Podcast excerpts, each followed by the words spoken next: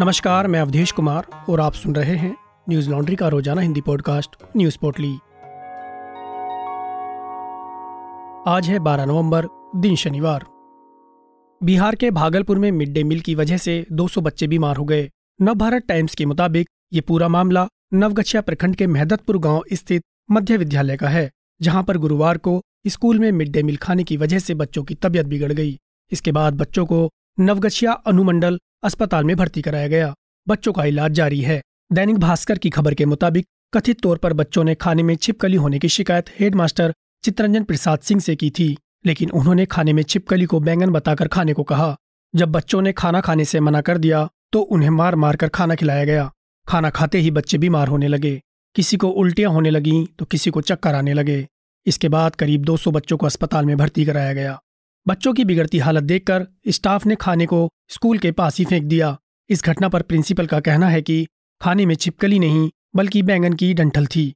घटना की जानकारी मिलते ही एसडीओ, बीडीओ और एसडीओ ओपी दिलीप कुमार समेत कई अधिकारी नवगछिया अनुमंडलीय अस्पताल पहुँचे। प्रखंड शिक्षा पदाधिकारी विजय कुमार झा ने बताया कि उन्हें 200 बच्चों के तबियत खराब होने की खबर मिली थी। सभी का इलाज चल रहा है। इस घटना की जाँच की जा रही है जो भी दोषी होंगे, उन पर कानूनी कार्यवाही की जाएगी। घटना के बाद बच्चों के परिजनों और ग्रामीणों ने स्कूल के बाहर प्रदर्शन करना शुरू कर दिया और स्कूल प्रशासन पर कार्यवाही की मांग करने लगे, जिसके बाद बीडीओ विजय कुमार झा ने स्कूल के रसोइयों को बर्खास्त कर दिया, प्रिंसिपल को सस्पेंड कर दिया, साथ ही शिक्षकों का ट्रांसफ़र दूसरे स्कूल में किया जा रहा है। सुप्रीम कोर्ट ने अदालतों में जजों की नियुक्ति के लिए कॉलेजियम द्वारा भेजे गए नामों पर केंद्र सरकार के फैसला न लेने पर नाराज़गी ज़ाहिर की है। अदालत ने कहा कि इसे स्वीकार नहीं कर सकते। इस मामले पर सुप्रीम कोर्ट ने केंद्रीय विदेश सचिव को नोटिस जारी करते हुए जवाब मांगा है। कोर्ट ने कहा कि कॉलेजियम की तरफ़ से नाम दोबारा भेजे जाने के बाद नियुक्ति होनी ही चाहिए। सरकार इस तरह से नामों को रोके नहीं रह सकती। इसके चलते कई अच्छे लोग अपना नाम खुद ही वापस ले लेते हैं। द हिंदू के अनुसार जस्टिस संजय किशन कौल और ए एस ओका की बेंच ने कहा कि सरकार नए लोगों को नियुक्त करती है नए नामों पर अपनी संभावित शंकाएँ बताती है। नामों को लटकाए रखना स्वीकार्य नहीं है। बेंच ने कहा कि न्यायालय ने 2021 में आदेश पारित किया था, जिसमें एक उदास समय अवधि दी गई थी, ताकि जजों की नियुक्ति की शुरुआत जगह खाली होने से छह महीने पहले शुरू हो सके। Supreme Court advocate association Bengaluru की एक याचिका पर सुनवाई कर रहा था। इसमें कहा गया था कि सुप्रीम कोर्ट के द्वारा केंद्र सरकार को भेजे गए नामों पर फैसला करने में सरकार विफल रही है। यह दूसरे न्यायाधीशों के मामले का सीधा उल्लंघन है।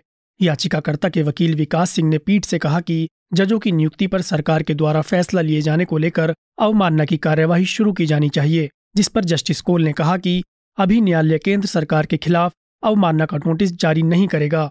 वहीं याचिकाकर्ता का कहना है कि जस्टिस दीपांकर दत्ता के नाम पर प्रस्ताव दिए पाँच सप्ताह हो चुके हैं, इसे कुछ दिनों में मंजूरी मिल जानी चाहिए थी। लाइव हिंदुस्तान की खबर के अनुसार, पीठ ने यह भी कहा कि कॉलेजियम की मंजूरी के बाद भी सरकार के पास ऐसे ग्यारह मामले अभी तक लंबित हैं। जिनकी नियुक्ति की प्रतीक्षा की जा रही है। शनिवार को हिमाचल प्रदेश में एक ही चरण में अड़सठ विधानसभा सीटों के लिए मतदान हुआ। इस चुनाव में 412 प्रत्याशी अपनी किस्मत आजमाने के लिए मैदान में उतरे हैं। प्रदेश के चुनाव परिणाम गुजरात के साथ ही 8 दिसंबर को मतगणना के बाद जारी किए जाएँगे। दिन की शुरुआत में मतदान काफ़ी धीमा रहा, लेकिन धीरे धीरे वोट डालने के लिए आ रहे लोगों की संख्या बढ़ने लगी। पहले घंटे में करीब पाँच प्रतिशत ही मतदान हुआ था। प्रधानमंत्री नरेंद्र मोदी ने हिमाचल प्रदेश में हो रहे मतदान पर ट्वीट कर कहा, हिमाचल प्रदेश की सभी विधानसभा सीटों के लिए आज मतदान का दिन है।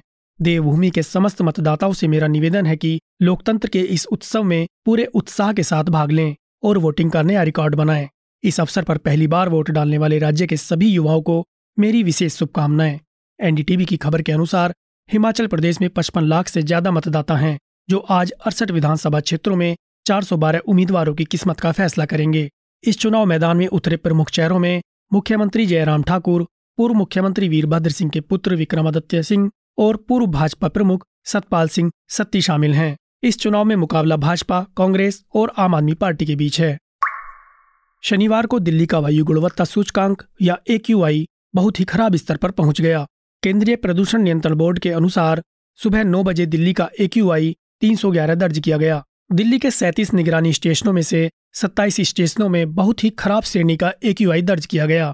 जहांगीरपुरी में ए क्यू आई तीन सौ इक्यावन नेहरू नगर में तीन सौ सैंतालीस, श्री अरबिंदो बार्ग में तीन सौ उनतालीस, आर के पुरम में तीन सौ पैंतीस और बवाना में ए क्यू आई का स्तर तीन सौ चौंतीस रहा।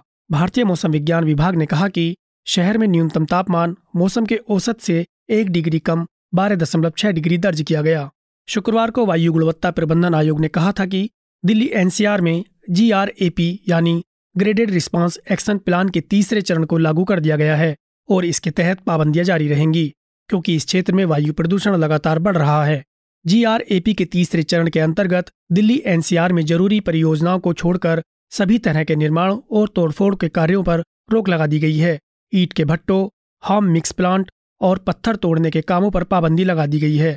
भारतीय कृषि अनुसंधान संस्थान के आंकड़ों के अनुसार पंजाब में पराली जलाने की घटनाएँ लगातार बढ़ती जा रही हैं। ये घटनाएँ गुरुवार को एक हज़ार आठ सौ तिरानवे से बढ़कर शुक्रवार को तीन हज़ार नौ सौ सोलह हो गईं, जो कि इस मौसम में अभी तक सबसे ज़्यादा है।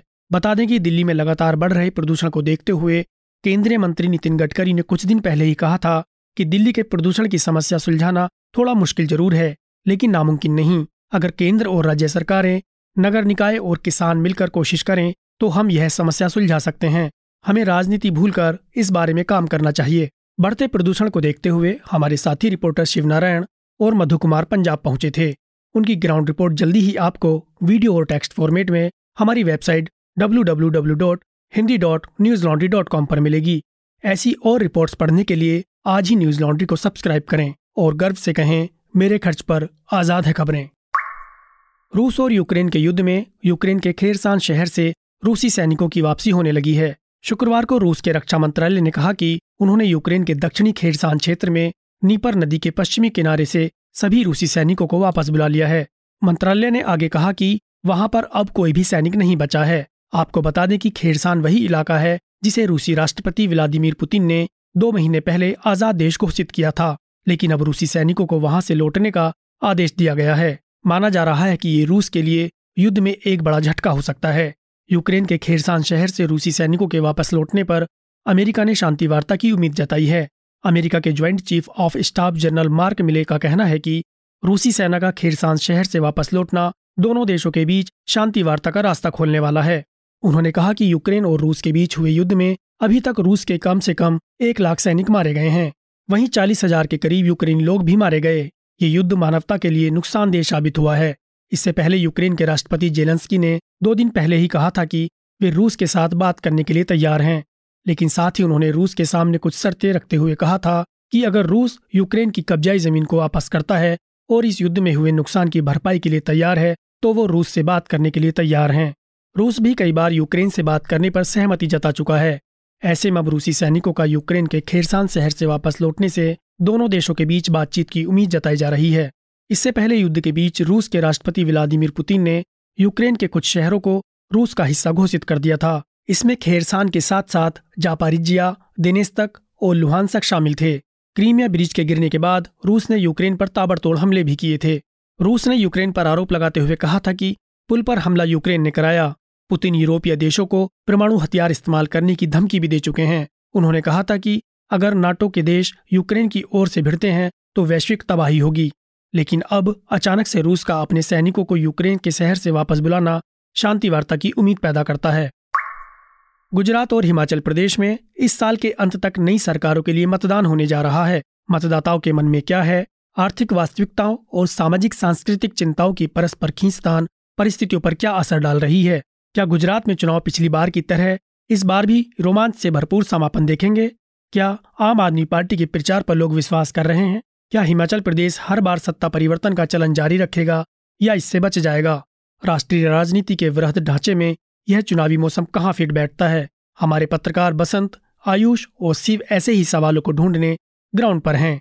मनीषा और अतुल भी अनादर इलेक्शन शो की नई किस्त को लेकर उनके साथ शामिल होंगे। यह शो और ग्राउंड रिपोर्ट तभी संभव है जब आप हमें सहयोग करें। हमारे चुनावी कवरेज को फंड देने के लिए तुरंत योगदान करें। योगदान करने के लिए आप Newslaundry dot com slash सेना पर जाएँ और हमें सहयोग करें। आज की पोटली में बस इतना ही। कल फिर लौटेंगे कुछ नई खबरों के साथ। नमस्कार। न्यूज़ लॉन्ड्री के सभी पॉडकास्ट ट्विटर आई और दूसरे पॉडकास्ट प्लेटफॉर्म पे उपलब्ध हैं। खबरों को विज्ञापन के दबाव से आज़ाद रखें। न्यूज़ लॉन्ड्री को सब्सक्राइब करें।